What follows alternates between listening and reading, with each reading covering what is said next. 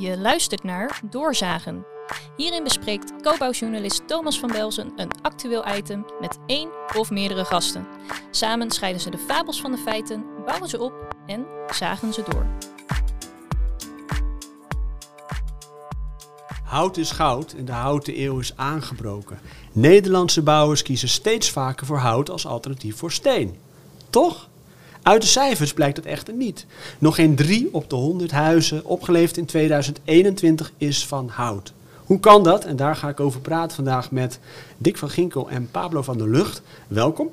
Dankjewel. In de studio in Zeist. Het is wel een beetje warm, hè?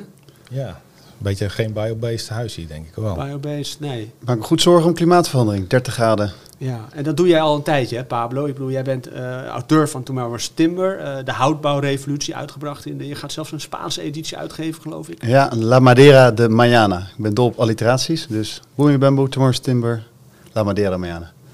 Jij bent pro-hout, dat mag duidelijk zijn. Eh, je bent deskundig op dat gebied en je bent ook eh, druk met het bestrijden van mythes. Eh, is er één mythe in het bijzonder die hardnekkig is?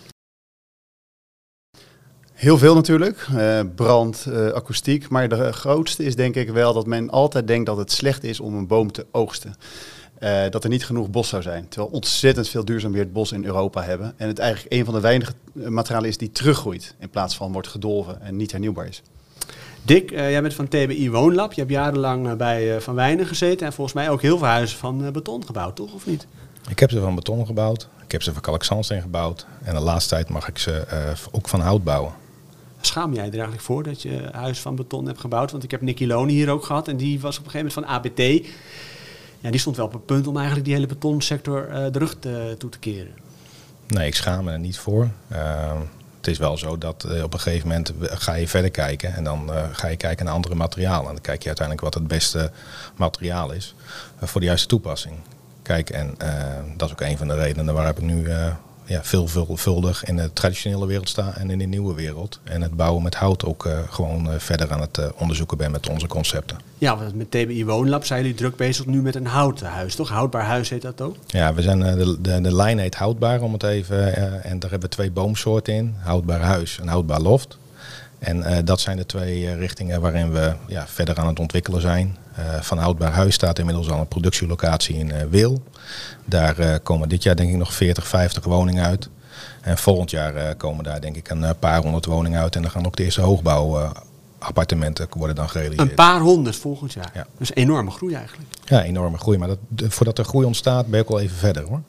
Even voor de luisteraars thuis. Hè. Dick, ik ken jou wat langer. Je bent ook wel een beetje het bouwregelgeweten van Nederland. Als het nou over de bank gaat, over de MPG. Ik bedoel, jij kan erover praten. Je droomt er volgens mij ook over.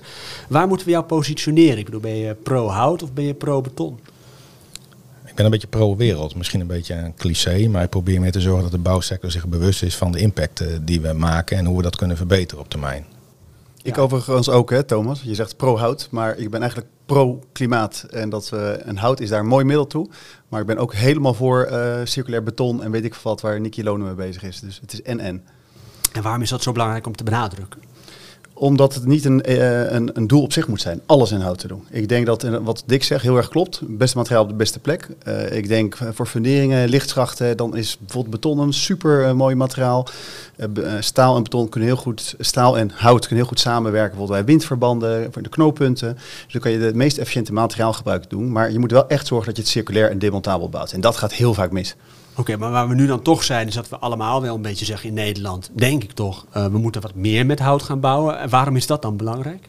Nou ja, wat, we, wat ik net al aanstipte, qua, eh, als je kijkt naar een kuub hout of een kuub beton, een kuub staal, dan heeft eh, hout een negatieve CO2-voetafdruk. Zeker als je tijdelijke CO2-opslag meeneemt. Zou je dat niet doen, dan is nog steeds maar een tiende van de CO2-uitstoot voor de productie, van de productie van beton en staal. Dus waar het kan, zou je eigenlijk altijd hout uit duurzaam beheerde bossen moeten toepassen. En ook bijvoorbeeld bamboe en andere hernieuwbare materialen niet te vergeten.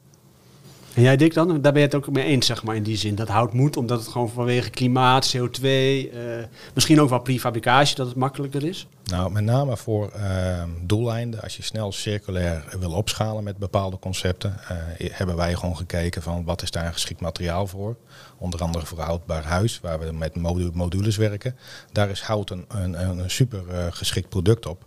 Alleen wij kijken ook verder dan hout. Hè. Dus we kijken ook echt naar wat Pablo zegt, naar hennep, isolatie en dat soort dingen. Ook met name die koppeling met de landbouw, omdat het allemaal in verhoudingsgewijs, om dan weer wat vaktermen te gebruiken, kortcyclische gewassen zijn, die ook heel veel uh, CO2 opnemen. En daar ook een ontzettende koppelkans ligt uh, om dat uh, op een heel laag niveau in de bouwsector te introduceren. Eén stapje terug, Pablo. Jij promoveerde in 2008 aan de TU Delft op de milieu-impact van bouwmaterialen.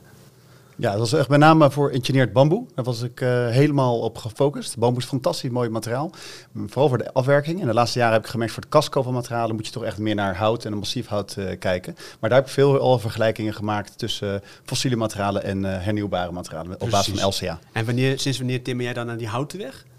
Sinds een jaar of nou, zeven, denk ik. Toen ben ik echt op het spoor gekomen van, uh, ja, ik noem dat dan mass timber. Die hoogbouw in hout via Michael Green, een bekende Noord-Amerikaanse architect die met hout bouwt. Echt torens van hout bouwt. Hele vette TED-talk heeft hij ook geda gedaan. En daardoor werd ik van, oké, okay, dit heeft nog een grotere impact. Het gaat mij om impact maken. Dus het verbeteren van die uh, gebouwde omgeving. Een vette TED-talk? Ik bedoel, wat zei hij dan? Ja, ik weet niet. Als je hem kijkt, het is 10 minuten en je bent gewoon overtuigd. Oké, okay, dan moeten we eventjes als linkje bij deze Zeker, zeker.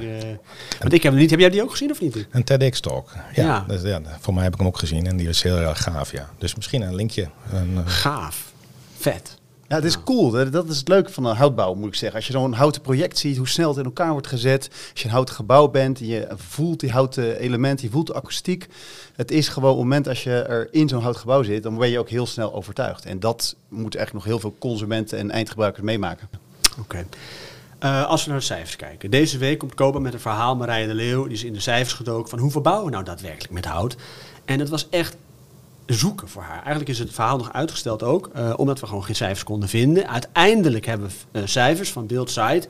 En dan komt het erop neer dat het bijdraagt 2,3% van de nieuwe huizen gebouwd wordt van hout. Allereerst, waarom is het nou zo moeilijk om die cijfers te vinden? Omdat het nog niet helemaal wordt bijgehouden met welke soort materialen we een huis bouwen. Kijk, als je naar CBS kijkt, dan staan wel bij hoeveel woningen we elk jaar bouwen. Ook wel, denk ik, nog geclassificeerd in appartementen of uh, rijwoningen, maar niet met het type materiaal. Kijk, uh, toen wij contact hadden over uh, deze podcast, toen had je het over die 2%. Nou ja, ik zeg, nou, dat, klinkt herkenbaar, omdat wij uh, vanuit TBI Woonlab betrokken zijn en ook uh, Listener Buildings en FVC Nederland bij uh, Home for the Future, waar ook dit een rol speelde, hebben we ook eerst in kaart gebracht hoeveel woningen worden daar nou elk jaar gebouwd in Nederland van hout. Nou, en dat kwamen er tussen de 1850 en 2300 woningen. Uh, waarbij wij als uh, Home for the Future Consortium uh, doelgesteld hebben om in 2026 15% van de Nederlandse sociale huisvesting in hout te hebben willen uitgevoerd. Nou, dat is al een redelijke immense opgave, kan ik je vertellen. Maar die, hele propaganda is de afgelopen jaren echt losgekomen. Ga nou meer bouwen met hout. Uh, hoe komt het? Ik val bijna met mijn stoel, met verbazing van mijn stoel, zeg maar, dat, dat het niet meer is dan die 2%. Nou, kijk, die, dat is de huidige getal. Hè? En ook wat je ziet in het artikel, dat is echt op basis van soms getal tot 2017. Uh, de tegenlichtuitzending over houtbouwers, die heeft echt heel veel enthousiasme veroorzaakt in de markt. Dat was denk ik 2018, 2019. Sindsdien, voordat je omschakelt naar houtbouw, dat gaat wel even, zo'n innovatiecurve gaat langzaam. Hè? Uh, Dick had het over uh, de gewone houtfabriek. ik ben zelf betrokken bij Lister Buildings. We hebben ook een, een grote fabriek in Weert, een oude bouw-EQ betonfabriek. Ballas locatie. Ballas ja. Dus die wordt nu omgekat tot een um, houtbouwproductie, waar we prefab modules gaan bouwen voor meerlaagse woongebouwen ook daar ambitie om over twee jaar 1500 woningen per jaar. 1500? 1500, ja. Maar dat, dat, de eerste projecten die komen, zijn we nu pas aan het produceren. 20 uh, woningen dit jaar, volgend jaar koffiefabriek, 100 woningen. Dus daar gaat ook wel wat tijd overheen. Dus dat er nu 2, 3 procent, dat geloof ik wel. Maar ik denk ook wat Dick zegt, 15 procent uh, van, voor de sociale woningbouw. Uh, de MRA, de metropoolregio Amsterdam, zegt 20 procent in 2025. 4000 woningen per jaar. En al die grote aannemers, we hebben het over TBI, maar ook Heijmans en BAM, die hebben ook allemaal woonfabrieken, houten fabrieken aangekocht. Houtskeletbouw. Precies, maar jij zegt het is een kwestie van tijd voordat dit gaat groeien, zeg maar, dat marktaandeel. Exact. Ja, ik denk wel. Je hebt, kijk, je hebt te maken met een adoptiecurve. Uh, voordat uh, de kennis en kunde in de markt voldoende embedded is, mensen er vertrouwen in hebben, maar voornamelijk ook de consumenten. Kijk, als je ziet eh, bijvoorbeeld eh, de samenwerking vanuit de, de vier brancheverenigingen, Lenteakkoord is nu ook aan het kijken naar eh, houtbouw. En dan zie je echt wel dat de grote ontwikkelaars eh, eh, het een en ander in ontwikkeling hebben. Maar er gaat gewoon even tijd overheen, omdat eh, iedereen, het is weer een eh, kennisgebied wat opnieuw on- on- eh, onderzocht moet worden. Oké, om vast te stellen, van die 2,3% schrik jij niet. Nee, absoluut En niet. jij, Pablo? Te- op basis van vijf jaar geleden niet. Maar ik denk dat het nu al een paar procent hoger is. En die eh 2025 gaan wel denk ik 20% halen als iedereen zijn ambities zo bij blijft zitten. Ik zou hem even willen afpellen. Hè? Van, ik bedoel, je hebt het over listenbuildings. Jullie zijn met TBI Woonlab er druk mee. Volgens mij wil, eh, wil BAM er ook wat mee. Eh Dura van Meer volgens mij ook. Willen de bouwers zeg maar, meer met hout bouwen, denk je, of niet in Nederland? Ja, men ziet toch wel de kansen om. eh, NPG wordt steeds belangrijker. Daar gaan we het zo nog even over hebben.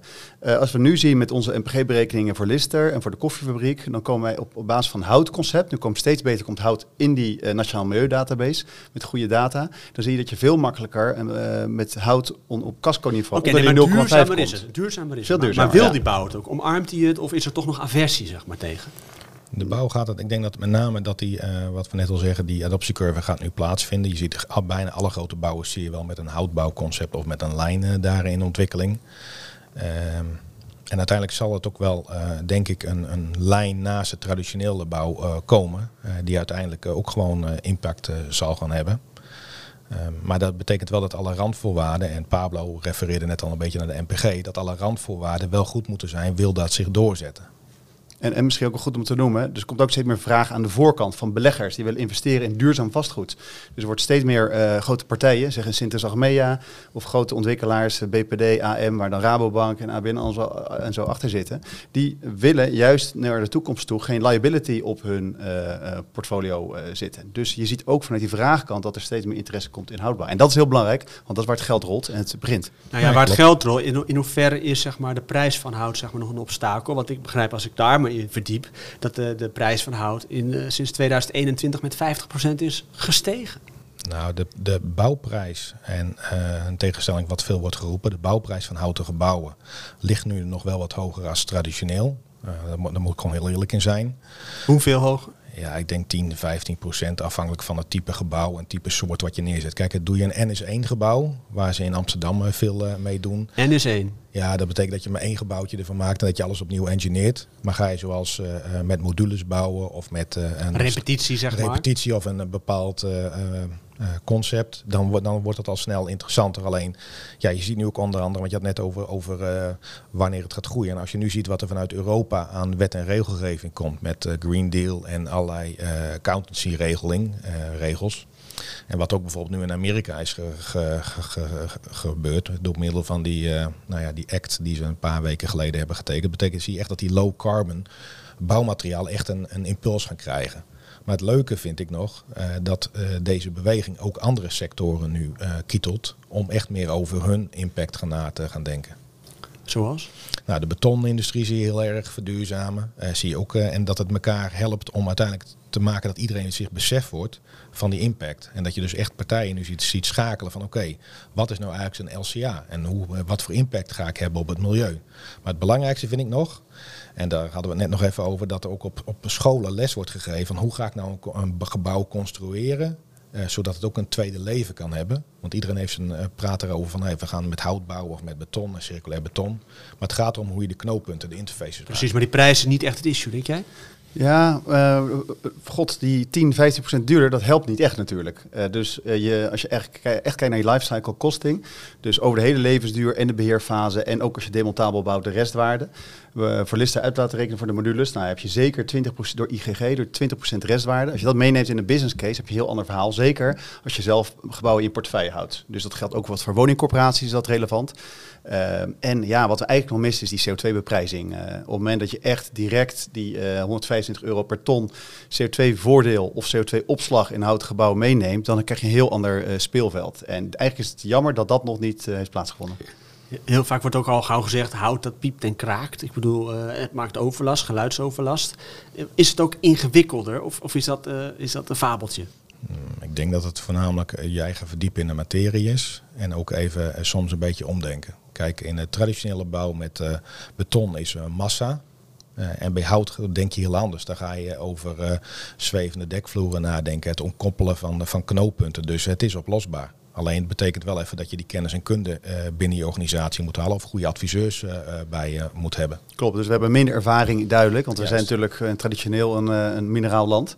Dus ook vanuit de opleidingen. We hadden net al over het TU Delft civiele techniek, een liedje bij de eerste jaar, is beton, beton, beton. Maar dat eh, er is nu daar ook een vakgroep houtbouw. eh, en En welk liedje moet op- zij gaan zingen dan? Ja, je had net over het houten hart. We hebben allemaal ook wel een houten hart. Ik vind het hele mooie. Hoe gaat het ook weer dan? Oeh, dat wil je. Nee, dat. eh, Zet die maar als slot in hè? Dus, ja, dan moeten we een andere keer dat kunnen eronder zetten wellicht. Ja. Dick, jij bent helemaal verslaafd eigenlijk van bouwregels. Hè? Jij weet alles over de BANG en over de MPG. Heel even kort over die fascinatie. Waar komt dat vandaan? Nou, je geeft me daar iets eh, te veel credit in. Er zijn nog mensen die zitten er nog veel dieper in als mij. Maar het is een van mijn hobby's. Dat ik graag wil weten van hoe dingen in elkaar zitten. En dan kan ik het ook uitleggen aan mensen. Dus voornamelijk aan mijn collega's eh, en eh, klanten en opdrachtgevers. Eh, maar dat is ook een beetje een fascinatie die geboren is. Alleen het probleem is een beetje dat ik tegenwoordig de grootste moeite heb om het uit te leggen. Ik wou net zeggen, hoe leg je die BANG en MPG uit? Ja, dat valt la- lastig, want ehm, ja, we gaan het maar niet over Theo Juli hebben, want dat is een hele lastige discussie. Omdat dat met een vinkje in een berekening blijkbaar gefixt is, terwijl de praktijk heel anders uit, uit wijst.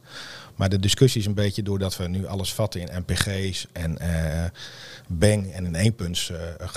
Ja, is dat, dat het soms heel lastig is a- aan een consument, laat staan een opdrachtgever, eh, dat hij nog begrijpt waar doe ik het allemaal voor. Nee, precies. Maar is dan de bouwregelgeving eh houtbouwproof of niet? Nee, absoluut niet. Waarom niet? Omdat eh, alle wet en regelgeving die nu bedacht is, is, is gebaseerd op de traditionele eh, eh, zware massabouw. Dus op het moment dat wij dus met houten eh, lichtere concepten eh, gebouwen construeren, merken wij dat wij dus belemmerd worden door de wet en regelgeving. Kijk, als je nu eh, van CLT of van HSB een woning maakt, ja, dan word je opeens gestraft omdat je een lichter eh, gewicht eh, woning maakt. Eh, dat heeft iets te maken met massa-accumulatie. Nou, ik ga niet te technisch worden vanmiddag, want dan zaken jullie allemaal af. Maar wat is het erg of niet? Nou, het is wel zo van dat het best wel eh, sommige dingen belemmert. Terwijl er eh, worden dingen aangenomen in de wet en regelgeving, terwijl de praktijk soms anders kan zijn. En daar is wel een, een redelijke, eh, ben ik redelijk druk bezig om daar met partijen over te praten. Ziet er nog heel even benieuwd, want iedereen heeft het inderdaad over de bang en die warmteaccumulatie. Is er wel iets gaande achter de schermen dat dat wordt bijgesteld? Nee, zover ik weet niet. Want zelden is met, eh, waar, waar dan ik ook soms een beetje kritisch op ben, is dat de partijen roepen van we gaan de daken met hennep of vlas of eh, dat soort dingen isoleren. En we hebben dan een bepaalde faseverandering dat je zo lang de temperatuur buiten zou houden. Ja, dan vraag je van, is, is er al overleg over? Of dat dat in de wet en regelgeving kan mee worden genomen? Ja, daar is momenteel nog 0,0 initiatief. Dus de waardering om die business case met die landbouwproducten eh, eh, nou ja, sluiten te maken is best uitdagend op dit moment. Ja, dan moet eigenlijk Ruger de Jong ook goed weten. Ja, zeker. Ja, maar goed, ik praat nu met relatief twee deskundigen, denk ik. Maar eh, bereikt dit eh, verhaal de politiek ook wel voldoende dan? Want ik bedoel, er is bijvoorbeeld een manifest over de NPG. En laten we het toch heel even erbij pakken. NPG, dat zijn de regels voor milieuvriendelijk bouwen. De houtsector geeft eigenlijk al langer aan dat hout wordt benadeeld. Ook de andere biobased materialen, omdat CO2-opslag niet meetelt. Ja, kijk, de- Ze op zich is dat. van, ja, mij, in- nee, maar het gaat dus heel erg moeizaam. Dus de MPG, dus de Bang weet ik niet precies. De ding weet, eh, Dick weet daar misschien iets meer van waar, hoe we daarvoor staan. Voor de MPG hebben die niet voor niets het MPG eh, een manifest gemaakt eh, twee jaar geleden. Hebben we ingediend bij de minister. Die zou naar kijken. Heeft twee jaar geduurd om een rapport op te leveren. waarin een formule uitkomt hoe je inderdaad biogeen CO2 kan meetellen in die MPG-berekening. Hout scoort al goed in de MPG, maar 1 ton hout ligt, of 1 kuub hout een ton CO2 vast. Dat wordt niet meegenomen in de berekening. Terwijl zo'n houten gebouw, dat staat als het goed is voor meer dan 100 jaar. Dus dat voordeel, het wordt gedaan of dat eindlevensduur wordt verbrand. Nou, dat gaat over 50 jaar mag je niet eens meer verbranden. Plus het heeft veel te veel waarde. Dus dat is heel eh, om, om te gaan verbranden. Dus het is heel vreemd dat dat, dat niet wordt meegenomen. En het, dat twee jaar duurt, na rekken en trekken eh, in allerlei Maar klankbordgroepjes. hoe kan dat nou? Ik heb minister De Jonge heb ik in het begin eh, van zijn ministerscarrière als minister voor Wonen mogen ontmoeten kort. En hij zegt, ja nee, natuurlijk is hout goed, want dat is circulair. Maar uit de regels van hem blijkt dat dus niet. Nee, dus die 0,5, dat hij dat eh, strak wil stellen, dat is heel mooi. Maar in dat rapport staat, ja, we hebben nu een formule. Het is een beleidsvraagstuk om te bepalen hoe deze berekeningsmethodiek een plek krijgt in de huidige systematiek. Ja, Aanhalingstekens sluiten. Dit is wat er staat. Dus we zijn eigenlijk geen steek verder. Precies, Twee jaar over gedaan. is uitgevoerd waar de D66, D66 om heeft gevraagd, zeg Exact. maar. Dat is nu gepubliceerd. Ja. En daar zijn jullie niet echt, worden jullie niet echt En nu, van? nou ja, ik, prima, die formule is werkbaar. Eh, je kan wat van vinden, maar ik bedoel, we hebben in ieder geval startpunt. Alleen je wil die eh, zien in de MPG-score. En dat moet dus echt nu geïnstalleerd worden in die eh, methodiek. En dat ligt er nog niet. Ook geen, volgens mij geen, eh, totaal geen idee hoe dat geïmplementeerd gaat worden. Maar we staan hier nu wat langer bij stil. Maar staat dit, zeg maar, eh, die houten eh, revolutie eh, in de weg, of niet? Nou, ik denk dat we voornamelijk, eh, ik denk wat Pablo zegt, dat het, eh, die duidelijkheid is nodig. Eh, kijk, ik heb dit rapport, eh, oh, voorlopig rapport ook gezien. Ik heb die formule gezien. Alleen volgens mij geeft dit nog geen, niet de vraag die toen door de Kamerleden is gesteld van geef een duidelijk antwoord hoe we dit mee kunnen nemen. En nu is het weer zodanig met een formule beantwoord. Eh, inderdaad, eh, bela- eh, belachelijk dat het twee jaar duurt. Want het heeft wel te maken met of business cases van in de breedste zin gaan vliegen. En Maar de partijen voldoet- waar ze aan toe zijn. Maar voldoet dit onderzoek, zeg maar, niet aan de vraag die ooit is gesteld? Nou, dat durf ik best wel een vraagstelling op los te laten. Van, geef echt hoe dit gewaardeerd kan worden binnen de NPG. Ja, er zit een hele leuke formule achter. Maar als je dit het rapport leest, dan moet je wel van aardige huizen komen om dit helemaal te kunnen interpre- in te interpreteren. Dus in twee jaar tijd zijn we niks opgeschoten. Heel klein beetje, we hebben een formule, maar niet hoe dit geïmplementeerd gaat worden in een NPG-score. Dus dat is nu de volgende vraag. In twee jaar, en we, we, eh, ons carbonbudget voor anderhalf jaar is in vijf jaar op. Hè? Dus dit rekken en trekken van al die klankbordpartijen in de traditionele bouwmaterialen, dat is echt super frustrerend. Maar wie houdt het tegen dan? Nou, geen idee, maar het is wel zo van, kijk, eh, Pablo had het net over die aanscherping van die NPG van 0,5. Nou, die zal waarschijnlijk, eh, denk ik, wel eh, eh, eh, te gaan komen. Maar dat betekent wel dat het hele NMD-stelsel en ook een waardering van dit soort materialen echt wel serieus snel opgepakt moet worden. Want anders eh, ja, gaat het er niet zo heel, heel, heel, heel eh, rap. Nee, maar NMD, Nationale Milieudatabase. Ik weet dat ik een vaste groep luisteraars heb die echt wel weet waar het over gaat. Ja, maar sorry. goed, ik moet het af en toe uitleggen. Nee, zeker niet. Maar die NPG die gaat dan naar 0,5. Het is het idee 2025. Eh, dus die wordt aangescherpt. Maar schiet daar al de houtbouw voldoende, of, of, of het klimaat, schiet die daar al wat mee op, zeg maar? Nou, ligt een beetje aan hoe je het bekijkt. Eh, kijk, ik denk als je het eh, bekijkt zoals wat nu naar gekeken wordt, eh, omdat er ook een bepaalde modules worden meegenomen waarin, nou ja, hergebruik na 75 jaar in meegerekend mag worden, of dat je de eh, CO2 die het kost aan het begin meepakt. Kijk, als je dan enkel de module A pakt, dan heb je echt wel een beetje de richting wat de CO2-impact Maar is. kun je nog een betonnen huis maken met een NPG van 0,5? Ja, dat kan wel. En ja, dan moet je inderdaad echt in module A, als je daar echt op gaat kijken, dan moet je echt met circulair beton eh gaan werken. Dus of prefab, of met inderdaad die klinker-element eruit en eh, met een geopolymer als eh, binder.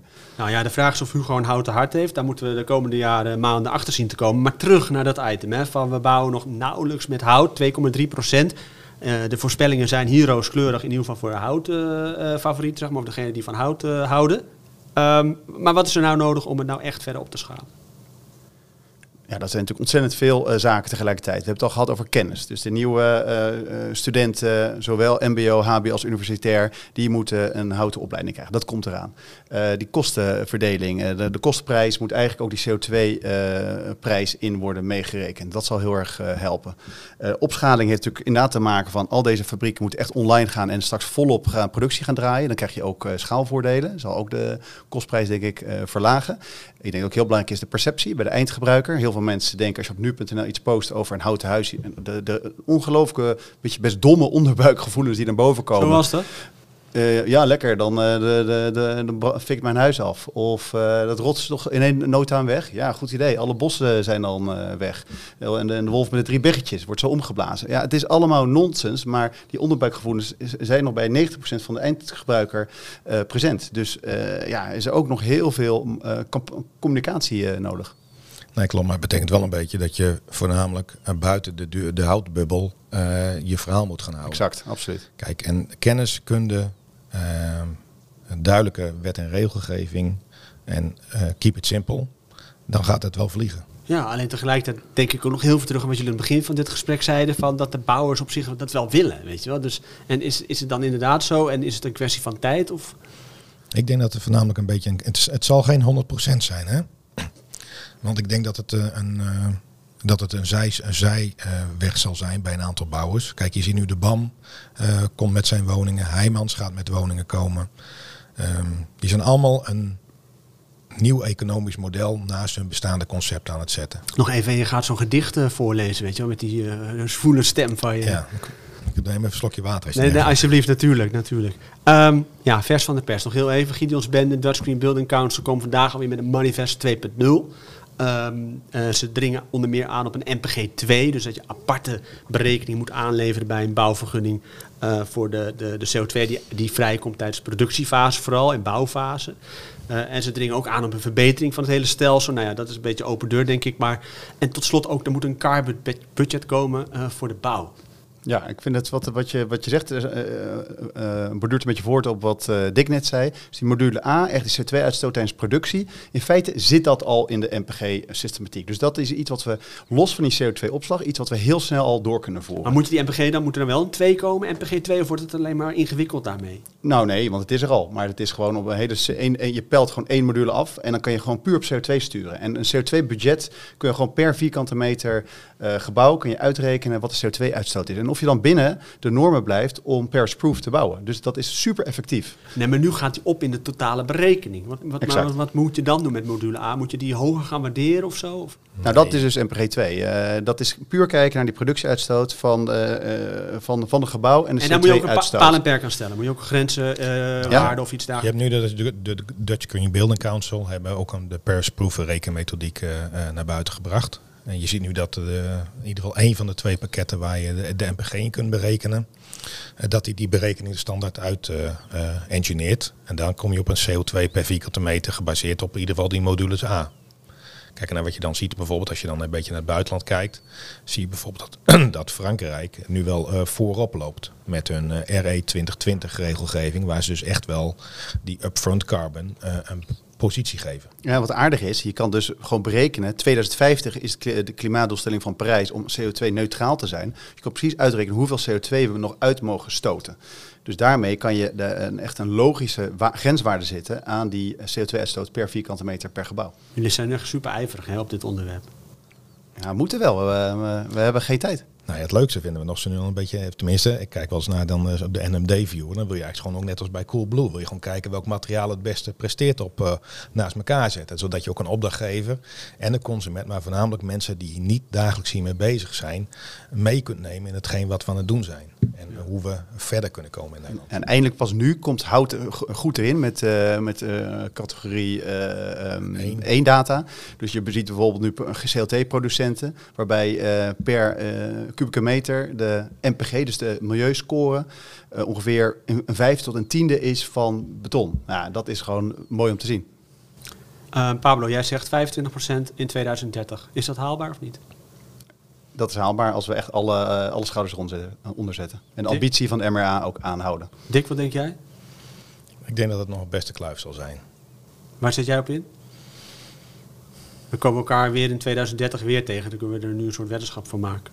Ja, ligt aan kijken. Weet je, de MRA vind ik niet echt een vertrekpunt voor de rest van Nederland. Omdat dat Amsterdam is. Daar vind ik een beetje dat daar eh, worden wel veel eh, dingen gedaan in hout. Maar ik ben meer blij als je gewoon de, in de normale wo- woonwijken rondloopt. En daar gewoon eh, de kust en de keur aan houten woningen ziet. En dat, dat je dat aan de buitenkant nog ineens ziet. Ik denk dat je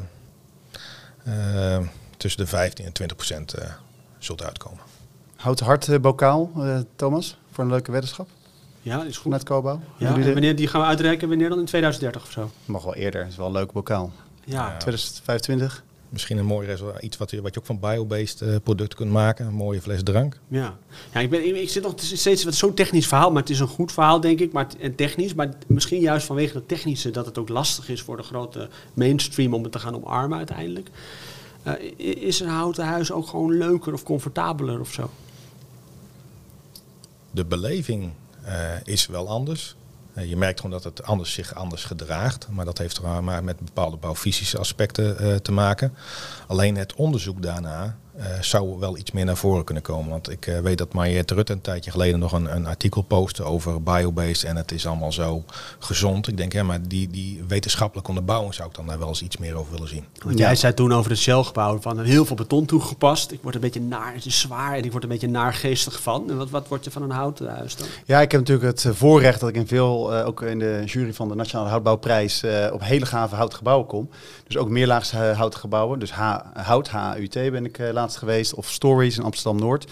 Als je in die meerlaagse appartementengebouwen komt, dan is het, ja, het heeft het comfort van een traditioneel gebouw. Hè. Heel strak, heel mooi, mooi uitzicht, raampartijen. Maar dat hout, dat, eh, of in de plafond of in de wanden, eh, de akoestiek is prettig en het ziet er ongelooflijk mooi uit. Dus eh, alle bewoners geven dat ook aan. Ik ben ontzettend blij om hier te wonen. Wat ik vandaag heb geleerd, beton, we kunnen niet zonder beton, maar beton zou misschien wel iets duurzamer moeten. En als het gaat over hout, het komt goed, hout moet. Dames en heren, dit was Doorzagen. en, eh, dit zagen Ik ben we. Bedankt wel, eh, dankjewel eh, Pablo en dankjewel uh, Dick voor jullie gedaan. komst. en graag tot de volgende keer.